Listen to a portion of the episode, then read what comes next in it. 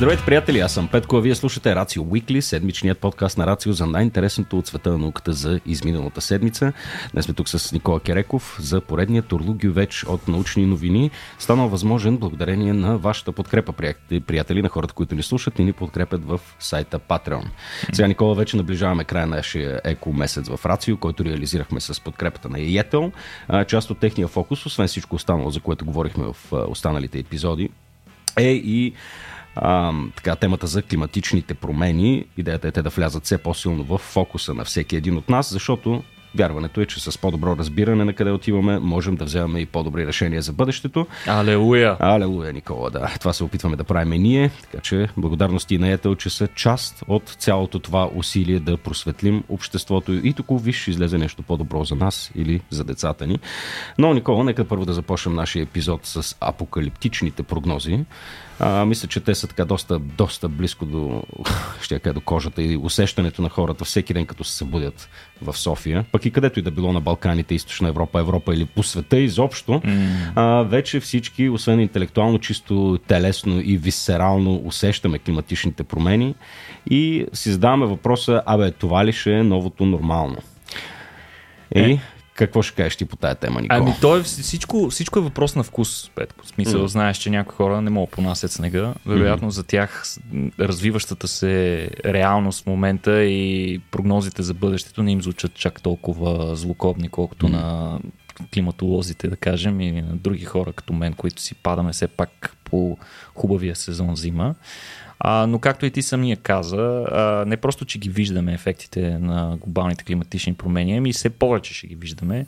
Те ще се изразяват в, най-вече в много по-чести и по-силни екстремни явления, които а, сме свикнали да наблюдаваме. Вече започват да се нормализират пожари, а, горещи вълни, суши, наводнения, бури, урагани включително дори торнада по... На неочаквани места. На неочаквани торнадо места. премина през Габрово абсолютно, или нещо такова. Абсолютно. Това до голяма степен се дължи на огромното количество енергия, която се е съхранила в момента в атмосферата и в океаните на планетата ни. А, много повече, отколкото е имало допреди, да кажем, няколко стотин години.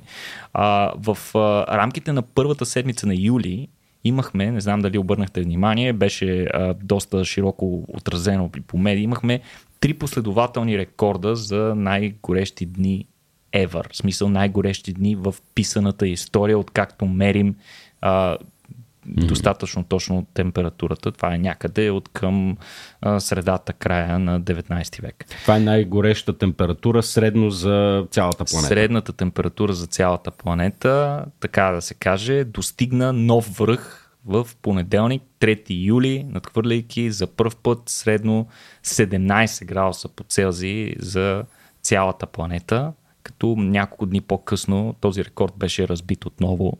Така че а, виждаме нещо много интересно. Това, а, в интерес на истината, това е температурата, която мерим а, до голяма степен с а, датчици, разположени на сушата.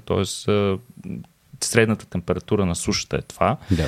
А, но интересното в случая е, че това дори не е най-близкото преминаване на Слънцето до Земята. Не е така наречения перихелиум. Mm-hmm. Перихелиума се наблюдаваш, ние сме свикнали, а, като е горещо при нас, да смятаме, че на всички хора навсякъде им е горещо. Забравяме факта, че има северно и южно полукълбо и в южното полукълбо в момента е зима. Mm-hmm. Но в интерес на истината, най-близкото преминаване до Слънцето, в момента в който ще получим най-много енергия от а, нашата звезда, не е сега, не е по време на лятото в северното полукълбо, е по време на лятото в южното полукълбо. Oh. На 3 януари е перихелиума, най-близкото преминаване на Слънцето до Земята, така че можем да очакваме още по-сериозни рекорди. Това ще е известно като деня, в който Австралия изгоря. ами, да, да, до голяма степен, а, а, нали, също така и други държави, Индонезия, си спомняме големите, а, големите пожари там. Иначе, а, новия рекорд е и най-високия, откакто, както казахме, от 19 век се водят системни записи на дневните температури. Като според учените причината за тези температурни рекорди, освен продължаващите емисии на въглероден диоксид, произвеждани от човешката дейност, съществен принос тази година има и любимото ни естествено метеорологично събитие, известно като Ел Ниньо Ел Ниньо. Отдавна не сме си говорили за Ел Ниньо. Знаеш ли защо? Еми, защото той се появява веднъж на 5-6 години ли беше? Какво Еми, беше? от, 2, от 2 до 7 години му е динамиката горе-долу, като обикновено той се редува с едно друго явление, което се нарича Ла Ниня а, нали, от превод на испански, едното да. е момчето, другото е момичето. А, всъщност, какво представлява Ел Ниньо? То се дължи на огромна зона, която се формира в екваториалната част на Тихия океан, където водата е много по-гореща, отколкото е обичайно.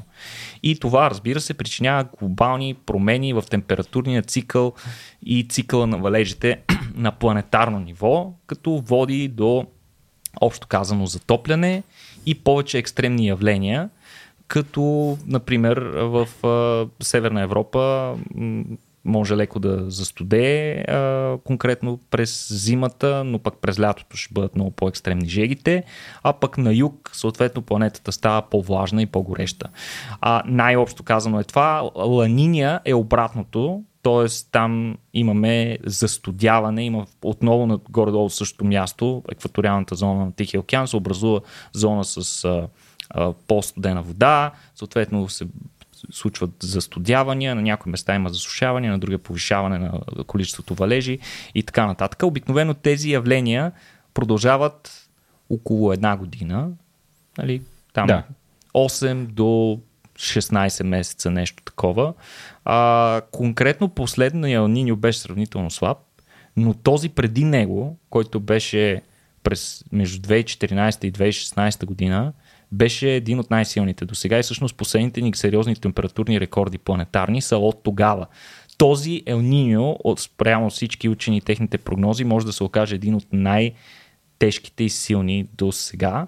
А, вероятно, юли месец 2023 когато това явление вече официално може да се води за започнало, ще бъде и най-топлия месец в историята, като а заедно с това и най-горещия месец от преди около 120 хиляди години, wow. когато а, е бил периодът между двата ледникова, ледникови периода, така наречения интергласиал или междуледников период, нещо такова трябва да се води на английски, на български. А, та, според климатолози, наистина в момента навлизаме в доста странен период на динамични промени в климата. Елнино се очаква да продължи през цялата 2024 година, като тогава ефекта му ще бъде още по-силен, т.е. очакваме нови рекорди до година. Сега между другото, да, за Елниньо, нали всички си мислим за температура, но има един много, много интересен аспект на, на цялата тая работа и това е економически ефект, който има Елниньо върху най-различни общества, като той е доста неравномерно разпределен. Да. А, това, което четах сега, без да, без да съм много конкретен в данните, призовавам всеки да си ги провери, но а, Даните показваха, че примерно в, югоист, в нали, Елнинио причинява средно загуби около 2% от брутния вътрешен продукт на Юго-Источна Азия mm-hmm. а, и на части от Южна Америка, но пък а, така благоприятства положителното развитие в а, по-северните части на, на, така, на Северна Америка и на, и на Европа, където там пък ефектът е обратен, нали, че води до повишаване на GDP, но пък глобалният ефект а, а, като цяло е негативен Нали, защото локално може да, да, mm. да подобрява някакви условия, економически, климатични и прочее, но пък глобално ам, така се отразява доста негативно. Всъщност има, тук това, това търсих, има така проекция, че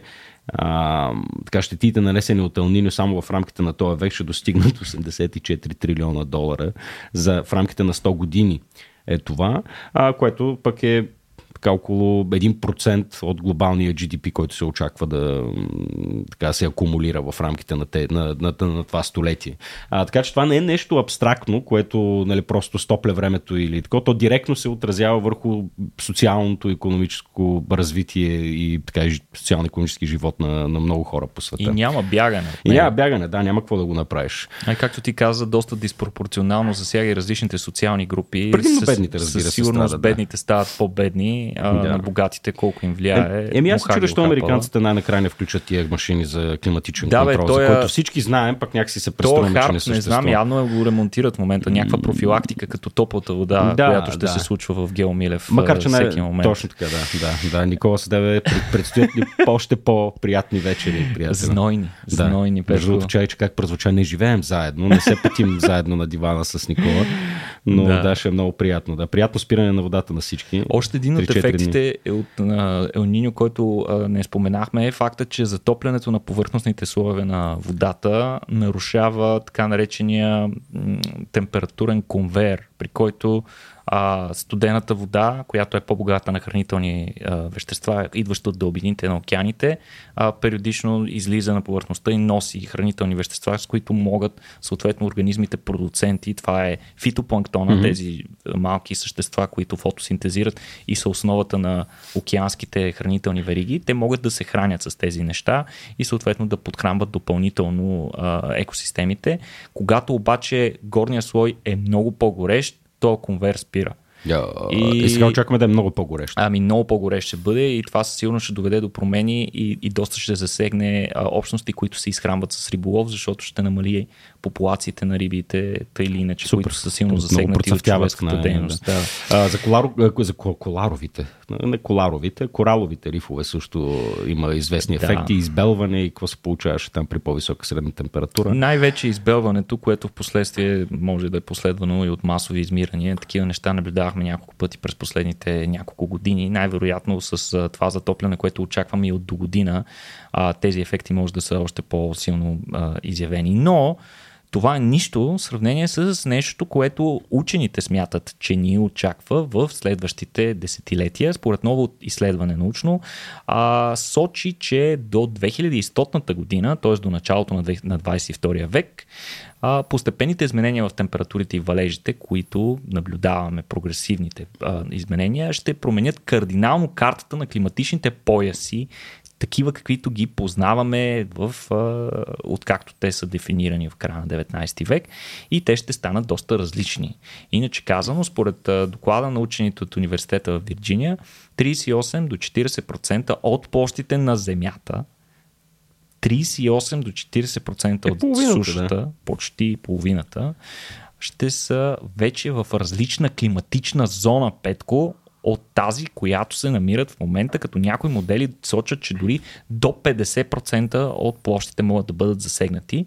А, тропическите зони, например, ще се разширят от 23%, каквито са сега, до 25% площа на, а, от площа на Земята, а пък сухите пояси, където са разположени повечето пустини, ще се увеличат от 31 на 34%. Сега изразено в проценти, това нищо не говори на хората и не звучи като нещо съществено и голямо, но това представляват около 5 милиона квадратни километра от сушата, които след тези промени ще станат абсолютно безплодни и няма да могат да бъдат използвани за земеделие.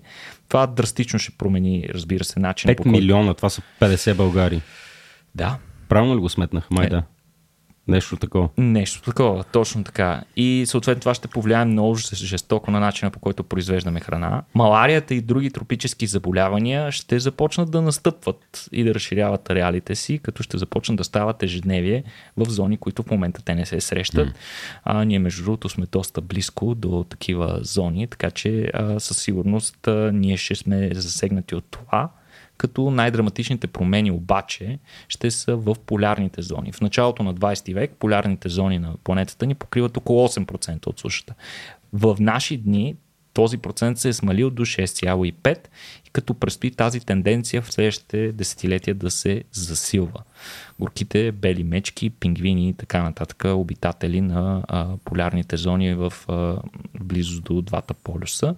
Иначе промените в климатичните зони ще са особени видими в централните и северните райони, в умерения климат, а, особено в Европа, като според учените климатът ще се промени кардинално на почти 90% от територията. Ще има изместване с поне една, поне една зона, точно така, особено в Южна Европа и в Северна Америка също, обаче там процента е около 66% от територията на Северна Америка ще бъде засегната от тези промени, като промените описани от климат от учените са само а, една от възможните опции, тъй като до голяма степен симулирането на всички променливи, които отговарят за формирането на климата е много, много трудно, като, например, валежите са доста трудни за, за предвиждане и за симулиране в различни модели, докато чисти температурни промени са доста по-лесни.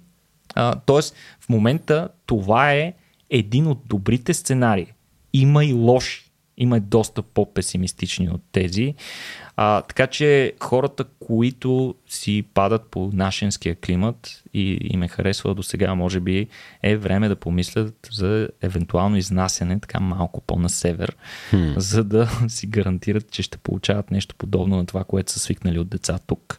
Иначе изследването надгражда а, предишно изследване от 2015 година, когато поред тогашните модели които се а, основават на данни събрани до 2010 година, едва 5,7% от сушата на Земята ще се а, измести в по-топла и суха климатична зона в сравнение с тези, които са формирани през 1900, около 50-те години на, 18, на 19 век.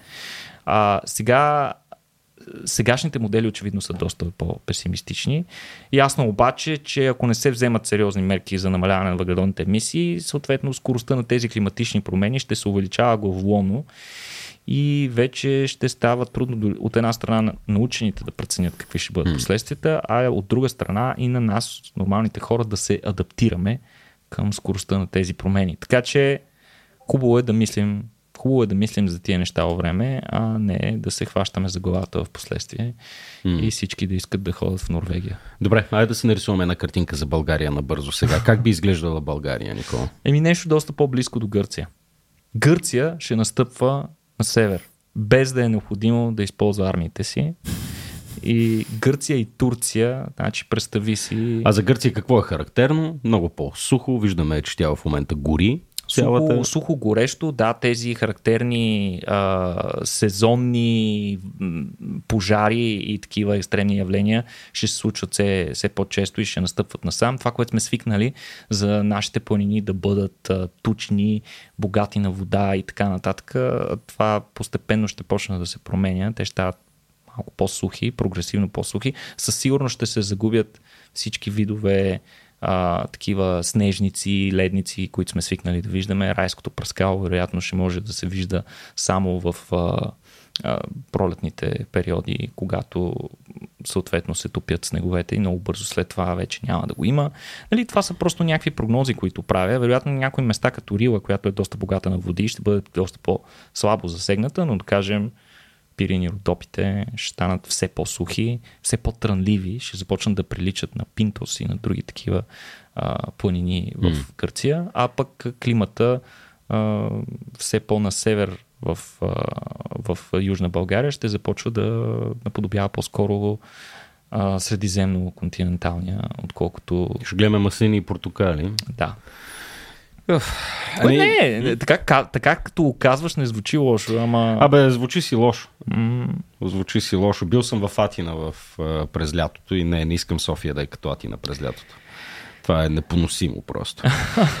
Ами да, ами хубаво е, че се събират данни, да нови моделите да станат е, така малко, малко по-точни, за да си разясниме картинката и да поплашваме хората с още по-конкретни конкретни сценарии. Което не е нашата цел всъщност да ги плашим, ако трябва да сме честни. Просто трябва да бъдем реалисти. А, това до голяма степен ние помагаме на тия процеси, те доколко са естествени, доколко не са естествени, е въпрос на дискусия между mm. учените, но вече абсолютно, абсолютно не успориме факта, че ние многократно сме ускорили този процес, с което фактически се прецакваме сами, защото да. ние имаме някакъв лимит на способността ни да реагираме на тия неща.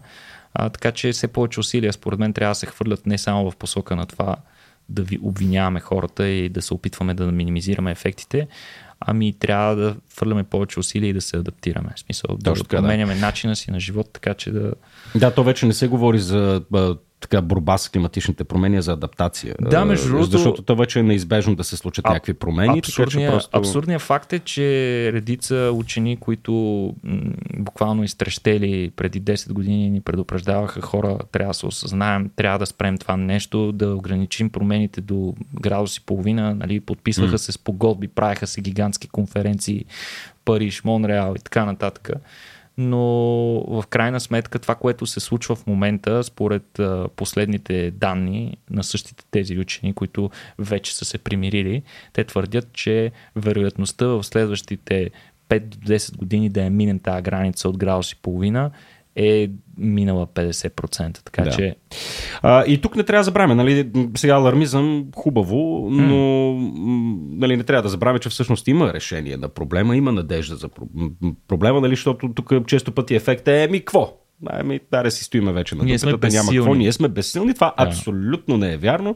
А, тук не говорим само за индивидуалните усилия, за колективните, междуправителствени спогодби, спогодби, както ти каза. Аз вярвам, че човечеството, ако се хване колективно, може да свърши, да я свърши тая работа. Въпросът си пренастроим приоритетите, а междувременно има много а, така, хора и бизнеси, които вече предприемат тия мерки. Гледай какъв, какъв смут транзишън направих, mm-hmm. Никола. Нали, една така компания безспорно е и Йетел, партньорите ни в този месец на екологията. А, mm-hmm. Те не просто ни подкрепят, а работят и по дългосрочна стратегия за устойчиво развитие, Никола. А, усилията на компанията в посока грижа за планетата наскоро им спечелиха, забележи, първо място в конкурса най-зелените компании в България. А, те последователно работят за намаляване на въглеродния си отпечатък, подкрепят кръговата економика и рециклирането на електронни отпадъци. А, освен това, припознават и каузи като Рацио, които се стараят да говорят за еко въпросите ясно и достъпно, както само ти, Никола, можеш. Ох. Може да видите повече за тяхната стратегия за устойчиво развитие от линка в описанието. Какво друго, Никола, искаме да кажем? Ами, това, пе- това, това ще кажа ти да го кажеш. Ами, а, след като имахме леки драми, се оказа, че сме послънчасали миналия епизод, а, вече е очевидно, че след толкова епизоди имаме нужда и ние от малко почивка, mm-hmm. да се покротнем, както и предполагам доста от вас в момента ни слушат на морето. А, ако смятате, че това е справедливо, лъжете се жестоко и ние искаме да ходим там. А, и съответно планираме да излезем в една, смятам, добре заслужена отпуска. Ако вие не смятате така, сори, но излизаме в отпуска. като това по същество представлява и последният ни а, епизод от този летен сезон. Ще ни видите отново през, ще ни чуете, видите, зависимост как ни консумирате, през септември месец. А, за да не свършваме с а, такива мрачни прогнози, остатък от епизода съм го Ти си го, аз да не казвам какво си го, Никола, защото все си правил неща в този епизод. е, В Малко тия съм го разнообразил, така посветил съм го на една от любимите ми теми и това са особеностите на животинските организми, с които споделяме тази планета, която Да, много специфични особености, Никола. е, да. разбира се, в смисъл, животните са си животни, всяко си има свои специфични качества, а пък да дори на него бяхме посветили поне два, Да, да. а, поне две събития от редовната ни програма, но тук сега малко ще се концентрираме. Може ли аз да го кажа заглавието, Кажи Никола? го, кажи да, го, в смисъл от, от, от всичките невероятни неща, на които еволюцията е способна, Никола. А, какви ли не неща сме срещали като адаптации, като механизми, с които съществата опитват да реализират Гениални, себе си, да намерят възвишени, място си в природата. достойни за възхищение. Неща. Да. Бръмбъра, който може да пие вода през задника си, Никола, е някакси апогей. В смисъл, това е, това е висшето постижение на еволюцията. Кой е този бръмбър, който може да пие вода през задника си, Никола? И а, доколкото знам, имаме, си- имаме, ще имаме и снимка на задника на бръмбъра, докато го Разбира прави. се, разбира се, ще имаме всичко, ще видим всички дълбоки детайли на този бръмбър. А, но конкретно, за да не си го представят хората, че използват задника си за сламка, не е точно така, не протичат така нещата. Те по-скоро поемат част от влагата във въздуха, използвайки своя ректум.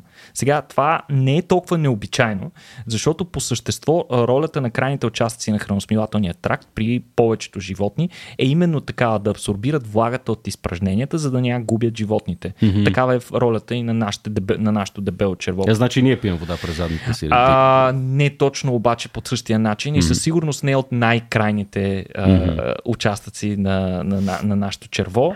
А, та, освен специализирания си ректум, въпросните бръмбари а, им помагат и специализираната, им отделителна система, която е съставена от така наречените малпигеви тръбички. Те нямат бъбреци в истинския смисъл на думата, а имат множество малки бъбречета, които са едни такива тръбички, които се отварят глухо в тялото и се отварят на повърхността на кожата, където те изхвърлят отпадни вещества и соли, които не са им нужди.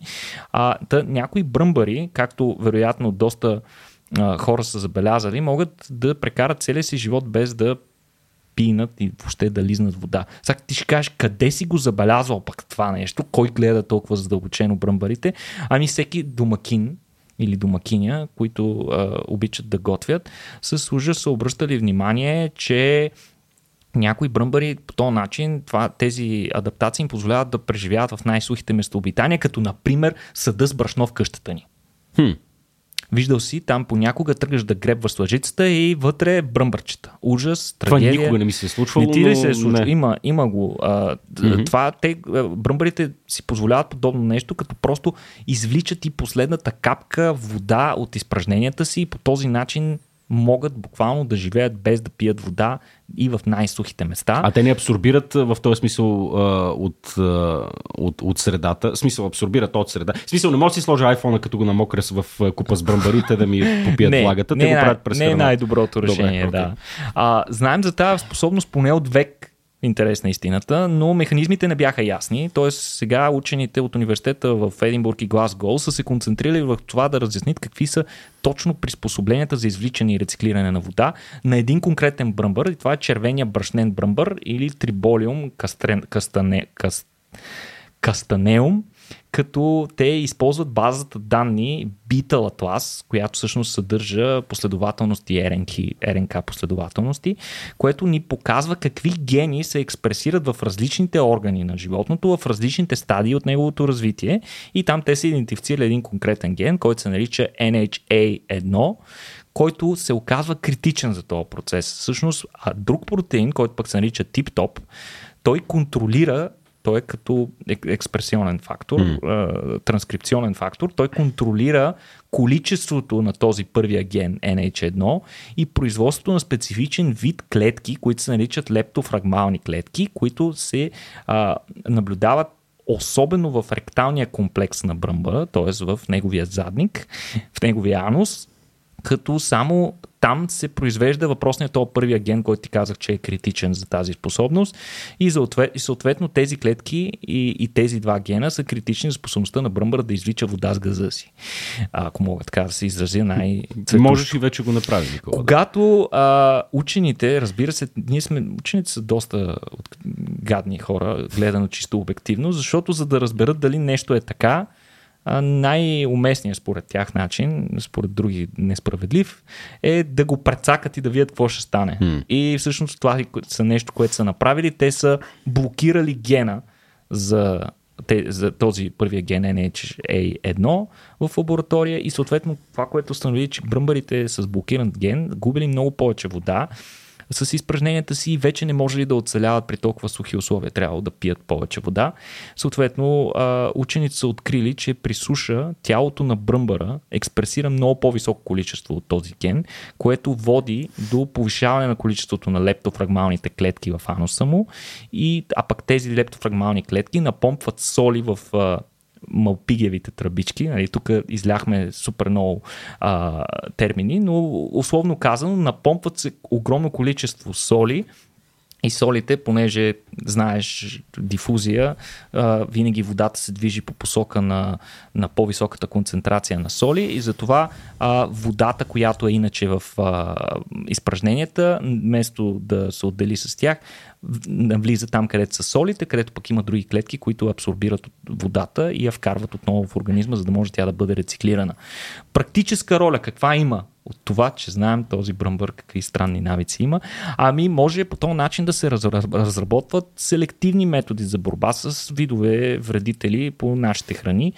А, идеята е да се намали прахосването на храна, например на места, където се съхраняват големи количества брашна, силози и така нататък, да се поставят а, такива инхибитори, които да не поразяват други видове. В смисъл тук не говорим за пестициди, Мгм. а, и всъщност и са без опасност за хората, защото ние нямаме такива лептофрагмални клетки за нас не е чак толкова критично важно, а може би можем да го видим в бъдеще и като някаква добавка към брашното, което никога да не фаща гъгрици. Хм. Аз си представям по-скоро във връзка с предната ни новина, че явно ще живеем в света на лудия Макс, така или иначе водата ще е дефицитна, може да се сплайснем и ние да можем да абсорбираме вода през задника си. А, това би било, това би било великолепно. нали? Да, страхотна Не се идея. бях сетил, между другото. Това е страхотна идея. Представи си как един конкретен един такъв специализиран вид хора, пустинни хора, които да се а, обособят с такива генетични изменения, Ма, които доброволно са си направили, за да могат да живеят в пустинята. Аз бих си го направил. Необезпокоявани от бандите, които ще върлуват и иначе да. в, в беззаконието на умерените географски Точно. ширини. И аз бих си го направил. Абсорбирам джин тоник. За... Добре, стига за тая тема. Хубаво. Значи, те са, поне бръмбърчета са много симпатични, Никола, обаче морската краставица е потрясаващо грозно нещо. А, и не, идеята, че има странен орган, който излиза от ануса, със сигурност не, не, не допринася за, за, за външния и вид и за това как я виждам. За нейния образ пред това е много грозно нещо. Морската краставица е... Не, даже съвсем наскоро бях в Лисабон я видяхме в аквариум. В аквариум. Да, и не. Те има много видове Няма нужда да съществува това. Да. Общото между тях е, че на нищо не прилича. Нито една от тях. Смисъл на, да. на нещо между... Тя не е случайно е наречена морска краставица, защото до някаква степен наподобява на корнишон, mm. но е и доста прилича на охлюв Ма, и, отвратително. Дебело а, слизащо същество, което се движи бавно по дъното обикновено. А, и това, че се движи бавно, обаче го прави лесна плячка за хищници. То е така доста сочно нещо, което вероятно всеки хищник би хапнал mm. с голямо удоволствие, но при най-леката провокация тези животни имат невероятна а, защитна стратегия. Забележи, Петко, те пробиват дупка в собственото си черво, откъдето отделят финни лепкави нишки, с които те се защитават. Това е всъщност а, един своеобразен защитен орган, който излиза през аноса им, за да посрещне всеки враг. Сега, много е забавен начин по който учените го наричат. Те наричат процеса Stress-Induced Butt Vomiting. Значи, казвам го специално на английски, аз ще го преведа и сега. Нали? Това е индуцирано от стрес повръщане през задника. Да. Нали, това е такъв процес. Нали, учените, знаеш, не са много mm-hmm. изобретателни в начина по който ги наричат тия неща. Така, звучи отвратително цялото нещо, но всъщност върши чудесна работа за всяка морска краставица, защото този подход може да доведе до оплитане и тотално да неутрализира различни видове хищници. Това дори си има и собствен термин.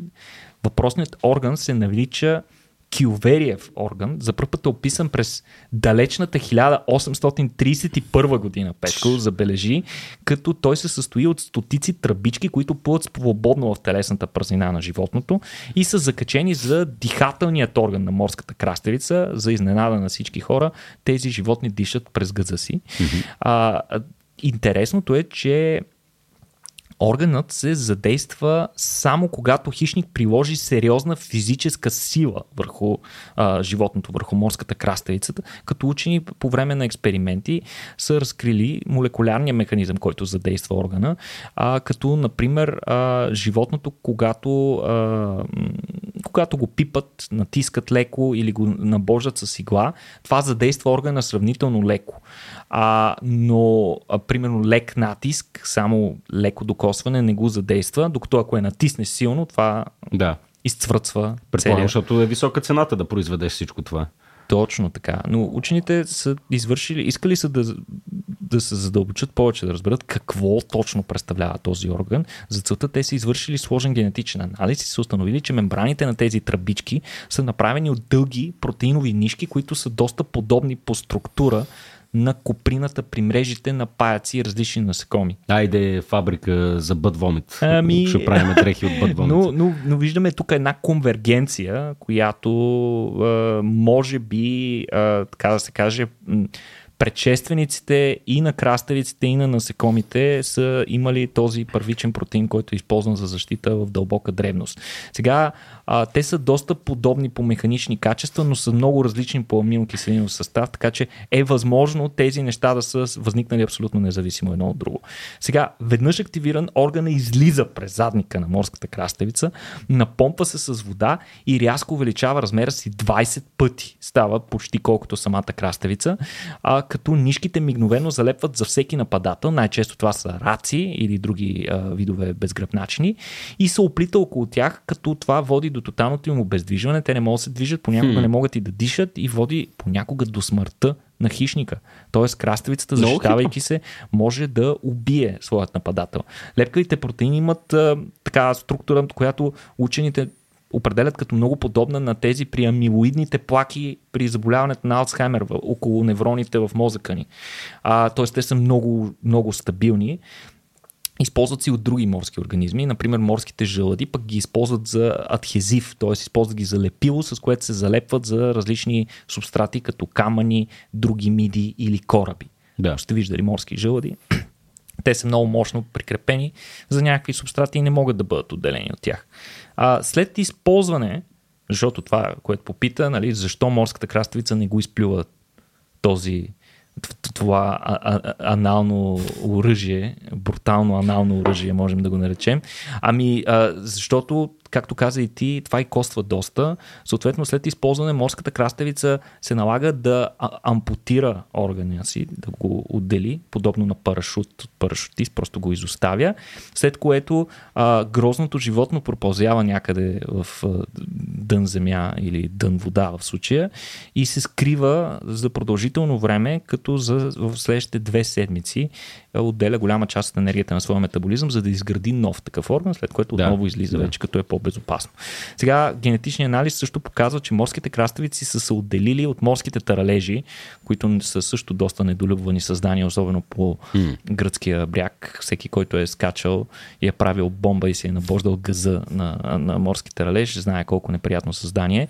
Но те са доста близки роднини, а, но а, въпреки това те се отделили едно от друго близки роднини, но се оказва, че не са много близки, защото са отделили преди почти 500 милиона години едни от други и съответно поради тази причина според учените а, морските краставици нямат чипове, просто защото техният защитен орган е точно толкова ефективен, ако не и по-ефективен mm, от чиповете на морските краставици. Е, виждаме, Никола, че в едни от по-странните системи, които наблюдаваме в живия свят и от по-интересните такива, обикновено служат или за самозащита, или за размножаване. Та, докато, докато говориш и докато гледам следващите две, следващата новина а, и се сетих за нещо, което чудесно може да комбинира и двете. А, гледах едно клипче на някакъв пич, който го нападат някакви, някакви там други, други пичове. Ситуацията е късно през нощта, mm-hmm. някакви вагабонти там ще го бият и така нататък. Пича съответно се чури какво прави. И според мен постъпва много хитро. А, директно си сваля гащите и тръгва да тича към тях. В смисъл е така, нали? Цак, съблече се. Изненадваща реакция. А, така, съблече се и тръгна към тях. Нали? Айде бе, пичове, нали? Айде да се тако. И ти се сещаш, нали, че нали, това какъв, какъв психологически да. ефект има върху нападател. Първо никой не иска пипа гол човек, нали? Mm-hmm. Или да, mm-hmm. дали да се занимава с, а, с него, подейства, подейства изключително ефективно. Това така, че а, да не ми се налага... Репелент срещу хулигани. Да, да не ми се налага, нали, Никола, но явно, че нали, голотата има, има, има един такъв ефект. А, това е във връзка с следващата новина, между другото, Никола, че Оса се предпазва от нападение с помощта на пениса си. Точно за това си мислех и аз как мога да впрегна собствения си пенис за самозащита, ако някой ден ми се наложи. А, и освен просто, а, не, просто да го покажа, не съм сигурен каква друга полза би имал от него. А, а, но този, арпа да видим какъв е този, този пенис. Този епизод добива някакви невероятни Аз съм сигурен, че нашите приятели от Йетъл ще са изключително доволни, че се намират в а, тая компания. Да. Ужас, да. Но а, да, в случая говорим за едно наистина сериозно научно изследване, което е извършено от японски учени от университета в Кобе, като те са провели изследвания върху един конкретен японски вид оса, която се казва Anterincium gibiforons, така, се, така е латинското наименование, не се среща по нашите географски ширини. А, какво, първо да кажем някои думи за осите, те са част от ципокрилите насекоми, наред с техните посестрими пчелите и мравките. А, интересното е, че а, при, и, и при осите, и при пчелите Женските са тези, които разполагат обикновено с специализиран защитен орган жило, което добре и болезнено познаваме всички, всички от нас. А, въпросното жило съдържа отровна, свързано е с отровна железа и то представлява по същество видоизменено яйце полагало. Това е по принцип при някои други насекоми. Те имат такова яйце полагалото, представлява един орган подобен на тръбичка в долната част на тялото на женските организми. Например, штурците а, и штурците го имат и изкакалците. С помощта на този орган а, животното може да постави яйцата си под повърхността на почвата, да я пробие и отдолу, където е по-влажно и не е толкова горещо, може да постави яйцата си, където, е оптимал, където са оптимални yeah. условията. Сега, при ципокрилите насекоми няма нужда от яйца полагало и той е добил нова функция, превърнало се в защитен орган. Обаче, при повечето там оси пчели, мъжките го нямат. Нямат жило. Даже, колкото знам, при всички ципокрили, като уси нямат мъжките а, въпросното жило, просто защото, както казах, яйцеполагалото е структура, която е характерна само за женските организми. Тоест мъжките те изобщо в програмата, в генетичната им програма не могат да произведат живо, защото не могат да правят да. яйцеполагало. И съответно това прави а, мъжките пчели до голяма степен доста а, безпомощни и много често се смятат и за безобидни. Но явно това не винаги е така. Сега, Учените са забелязали нещо доста странно. Оказва се, че мъжките оси от този вид причиняват доста болезнени ожилвания, забележи, с генитални шипчета от двете страни на пениса си, от двете страни на половия си орган. Като Имат, точно така. Има две характерни шипчета, с, които изглеждат ужасяващо, да, трябва да кажем.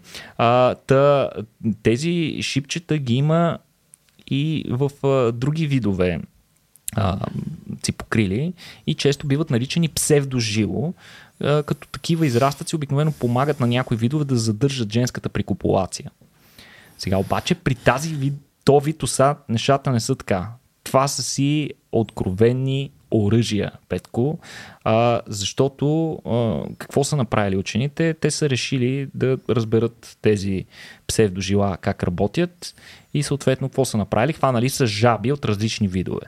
Използвали са 17 дървесни жаби, като по-отделно на всяка жаба, която се поставя в отделен контейнер и дават по една мъжка оса. Пускат я вътре при жабата.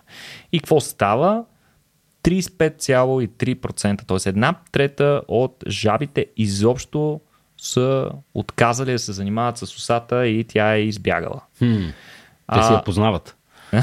Абе, най-често са се сблъскали да. с нея преди това или пък при опита си да я погълнат са се срещнали с болката mm. и агонията, която следва при такива а, ожилвания от, от пениса на въпросната оса. Сега, 17 други жаби са използвали, други, не от същите, да приемем, че тези вече са стресирани, не искат да имат нищо общо с тази оса, взимат други 17 жаби и всъщност а, на мъжката оса и махат пениса я фърлят вътре абсолютно всички жаби доволно са похапнали усата. Тоест, очевидно, това е проблема, mm-hmm. това е нещо, което спира жабите да изядат въпросната оса. А на други пък 17 а, жаби им дават женска оса и почти, почти никой едва половината изобщо са направили опит да атакуват е, въпросното насекомо и нито една не е била изядена от жаба, а, учените смятат, че както и при хората, и при тези оси, женските индивиди са дори още по-страшни. Сега, а, вид блатна жаба обаче, тук говорихме до тук за, за дървесни жаби, но един конкретен вид блатна жаба, който учените са тествали, е изяждала всичко. Да. Просто на нея нищо не пука. Според учените не се знае точно каква е адаптацията, дали има някакъв антитоксин или пък просто е по-твърдо непце или като цяло просто по-ниска чувствителност на болка, но блатните жаби а, са ни ме пукало и са си ги изяждали. Сега, вероятно го има и при други видове а, ципокрили с така нареченото псевдожило, но бих искал да ти прочета един цитат от статията по начина, който са я написали, просто защото много ми хареса. Та цитирам. Въпросното откритие подчертава важността на използване на мъжкия полов орган като средство за защита от нападатели и екологичната роля на пенисът при животните. Великолепно. Така, аз Може да се изразиш по- по-добре. Ми, не, и, и, и освен да се съглася с, с, с това твърдение, Нико, в смисъл, както го каза, аз абсолютно ще си го разпознах. Добре, айде стига, бе. Стига, че говориме страшни глупости. Майчице мила. Добре, продължаваме в, в животинския свят, Никола. Аз като да. прочетах следващата статия, се сетих за един а, сенатор, републиканец, който по време на ожесточените дебати за това, а, иначе очевидно нещо, трябва ли, а, нали, да...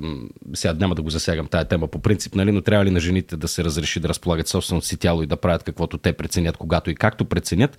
По време на един от дебатите той а, беше изтъкнал иначе абсурдната теза, че а, жените разполагат с естествен механизъм, при който могат да блокират бременността, ако те са, нали, ако, ако, ако има проявено насилие и те не желаят всъщност нали, да, mm-hmm. да забременят, а, което Никола мисля, че няма... Силата, с силата на волята. Точно така. Мисля, мисля че Никола дори и ти... Ужас.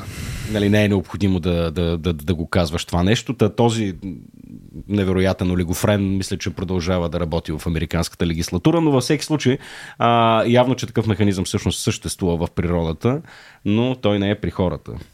Да, тук ще си говорим за едни доста симпатични същества, чието име а, не говори за това. Че те са симпатични. Че те са симпатични. Това става дума за гигантските африкански плъхове. Да, колко да е симпатичен гигантски африкан. Чакай да го видя, тук имаме снимки сега.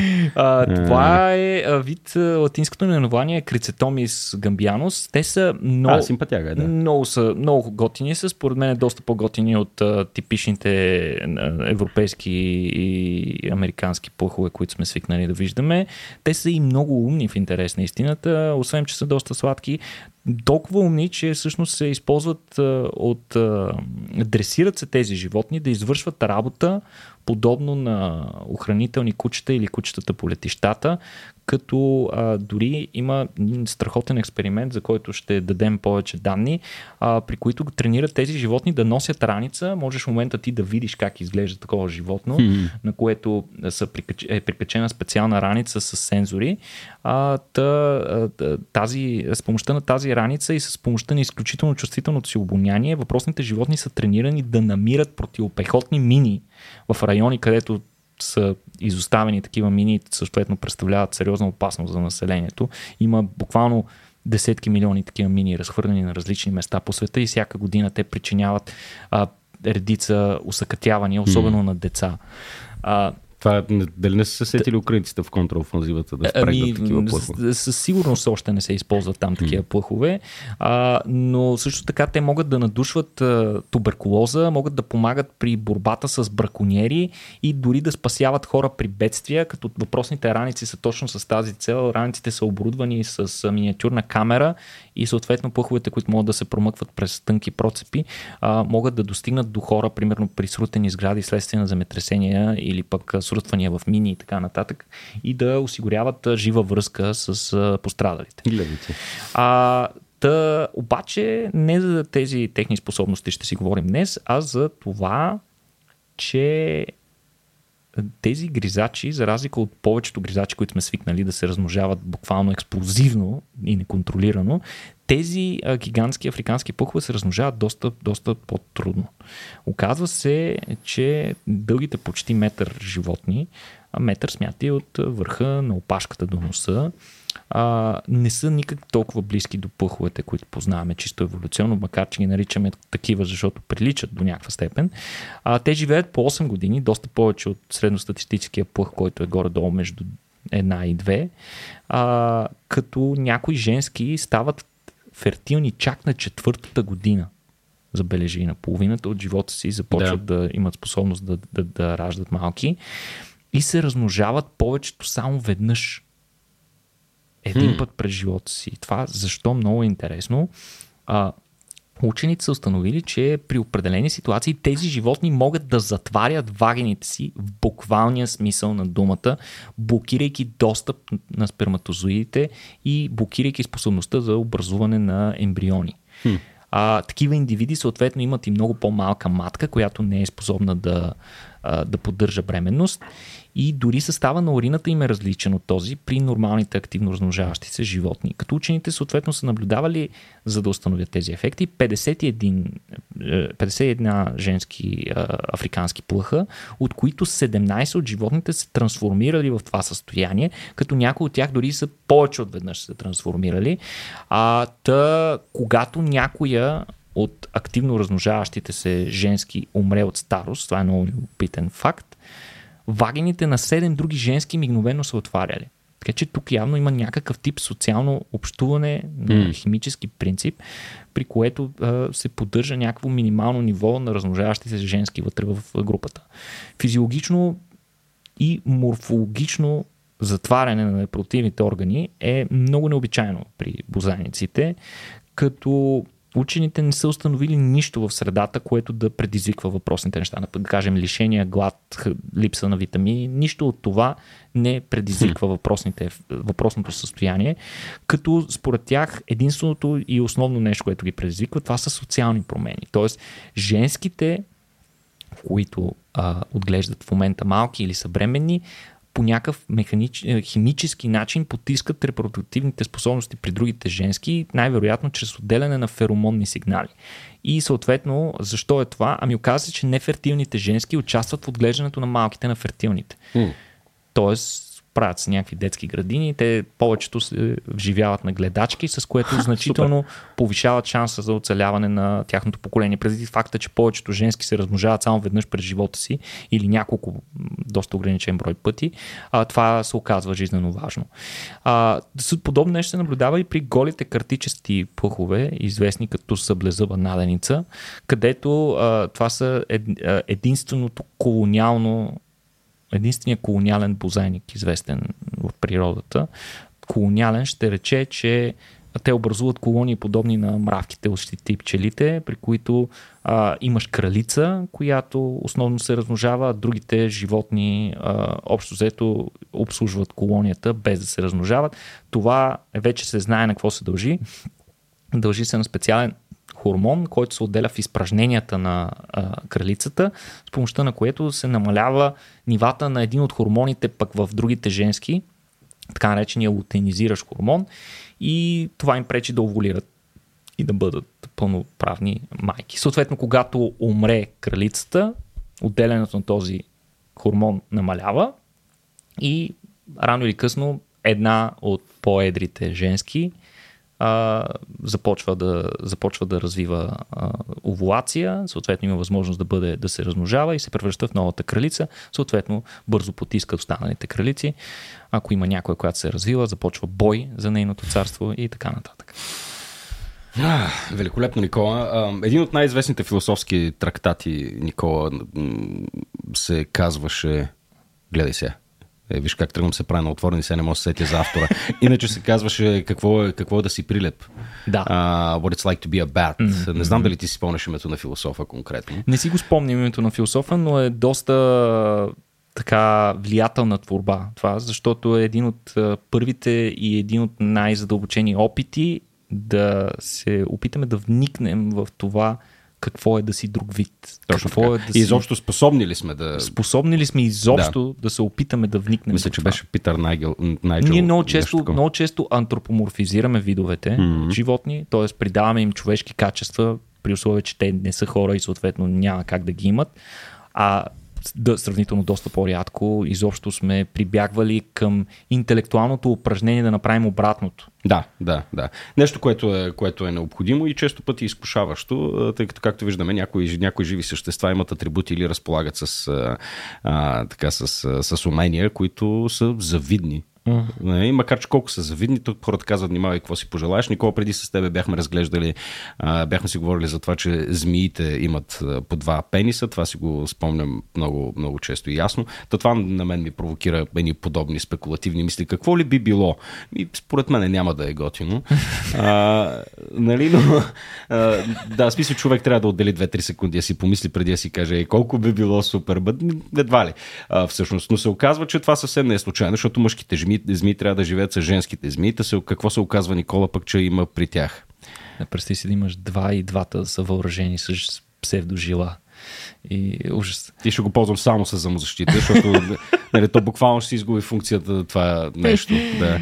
А, оказва се голяма изненада в изследването на влечуги е факта, че наскоро биолози от университета в Аделайде в Австралия изследвайки змийските генитали чрез комбинация от а, макроскопски наблюдения, нали, чисто свързано с а, аутопсии на змии mm. и така нататък, и а, микрокомпютърна томография, а, чрез комбинация от тези методи те са установили, че всъщност женските змии имат два клитора. Както ти каза, ние отдавна знаем, че мъжките имат два пениса, съответно тези пениси се наричат хеми пениси. А, а, важно е да се каже, че мъжките животни използват само един в, в, по време на размножаване, за да не си представяте някакви още по-извратени абсурдни неща. Поради някаква причина обаче имат два. Но... Много яко, между другото, извинявай, че те прекъсвам, Никола, как знаем отдавна за двата пениса, защото, нали, както, както при човешката медицина, да. нали, The Almighty Penis, нали, знаем всичко за него. Абсолютно. Нали, фокусът е такъв. И изведнъж 100 години по-късно осъзнаваме, че примерно жените имат клитор. Нали. Същото нещо е при, при измиите.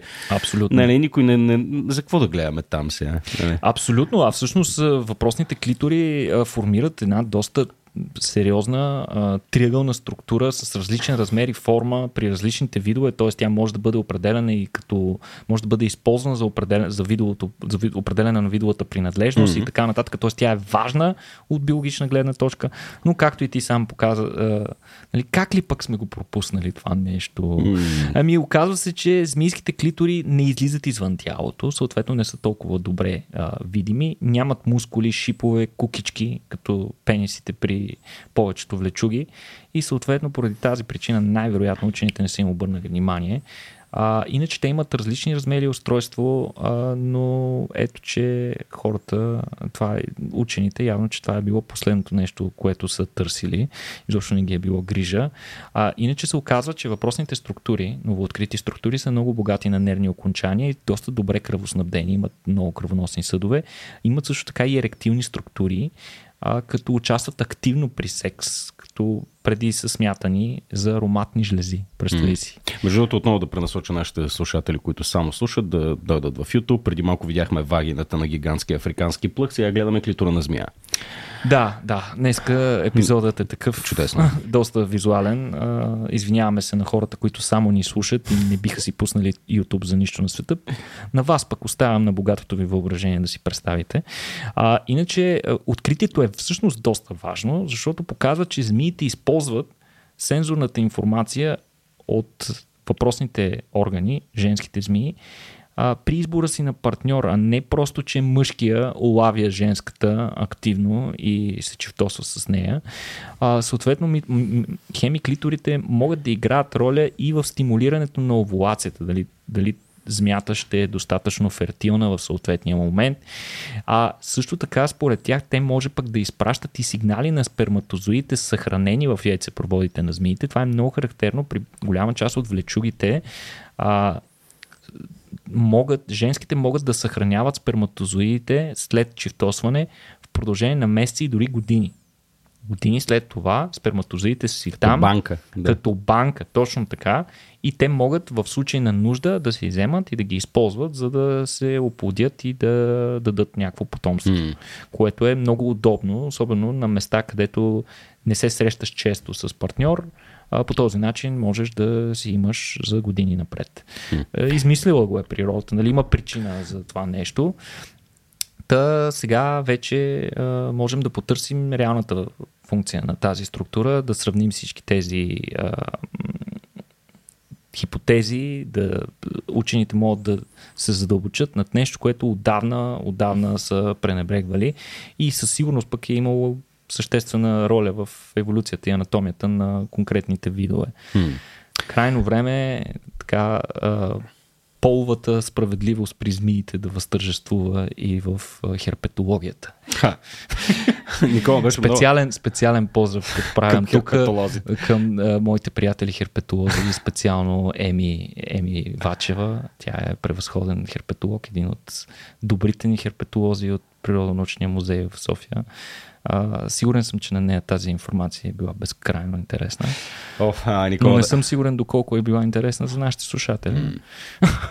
Не знам, замислих се колко яки хора работят всъщност в Природонаучния музей в, да.